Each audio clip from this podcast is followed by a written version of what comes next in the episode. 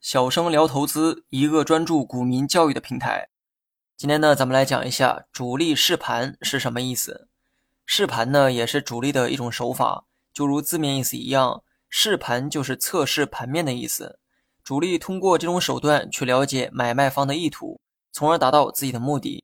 主力操盘一只股票，其背后的逻辑都是心理战。在这场战役中，资金可以理解为弹药，弹药充足，胜率就高，而战术则体现在心理层面。一只股票不仅有主力一个玩家，除了大量的散户之外，还有其他主力在里面。要想花最少的成本达到最终的目的，那就需要揣测对手的想法，而试盘就是一种手段，一种揣测对手意图的手段。咱们呢，举一个有趣的例子哈，你面前有一条河，你想游过去，但听说河里面有很多食人鱼存在，你为了证实这一点，朝河里扔了一块肉。这种行为呢，就是在试盘，肉还在说明没有食人鱼，肉不在就说明食人鱼的确是存在。主力试盘主要是为了测试两种力量，一种是抛压盘的力量，那么另一种是承接盘的力量。为了方便讲解，接下来呢就用抛压盘举例说明一下。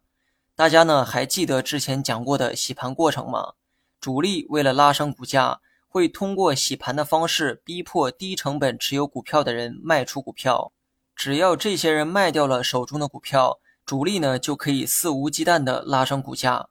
但这里有一个问题需要注意，主力怎么知道卖出股票的人都是低成本持仓的人呢？假如主力在5块钱附近开始洗盘，其目的是为了让1元持仓的人卖出股票，但结果都是4元持仓的人卖掉了股票。这就意味着真正低成本持仓的人并没有选择大量卖出，或者说卖出的数量并没有主力预想的多。那么剩下的人在面对股价拉升的时候，他们一定会产生强烈的卖出意愿，到时候主力拉升股价会面临很大的压力。主力拉升股价就需要花钱买股票，而这个过程中如果卖股票的人太多，就会对主力形成抛压。所以在拉升股价的时候，主力一定要确保抛压盘的数量足以承受。主力洗盘的过程中，如果低位持股的人大量卖掉了手中的股票，那么后期的抛压盘数量就会减少。那么相反，如果洗盘时低位持仓的人卖出的数量很少，那么剩下的人都有可能成为今后的抛压盘。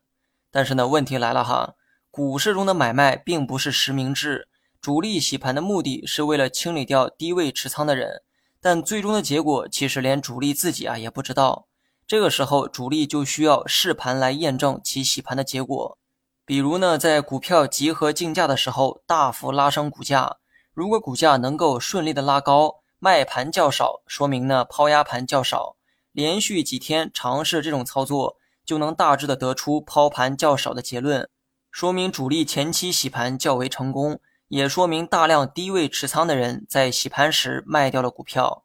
相反，主力集合竞价时大幅拉升股价，但发现总有大量卖盘出现，使股价回落，尝试多日后都是同样的结局。这说明呢抛压盘的数量比较多，前期洗盘没有洗干净，也就是低位持仓的人没能大量洗出局。主力如果在这种情况下贸然拉升股价，最后的结果很可能是无功而返，要么就是价格拉升不到理想的高度，要么同等高度下需要花费更多的资金成本。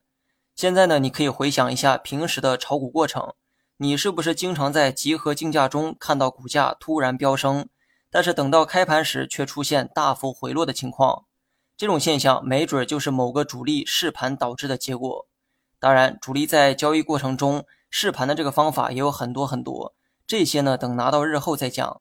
另外，我上文说的内容都是测试抛压盘的例子，向下测试承接盘也是同样的原理。当主力吃饱喝足的时候，就需要出货，也就是卖出股票兑现，而这个时候主力要测试承接盘的力量，也就是买盘的多少。主力要出货，当然希望承接盘越多越好，否则他想卖也卖不掉。这个时候主力也会通过试盘来试探买方的力量，确保买方足够多，承接力度足够强。此时呢，主力才会大量卖出手中的股票，也就是出货。而那些承接盘呢，还有一个酷炫的名字，叫做接盘侠。你学会了吗？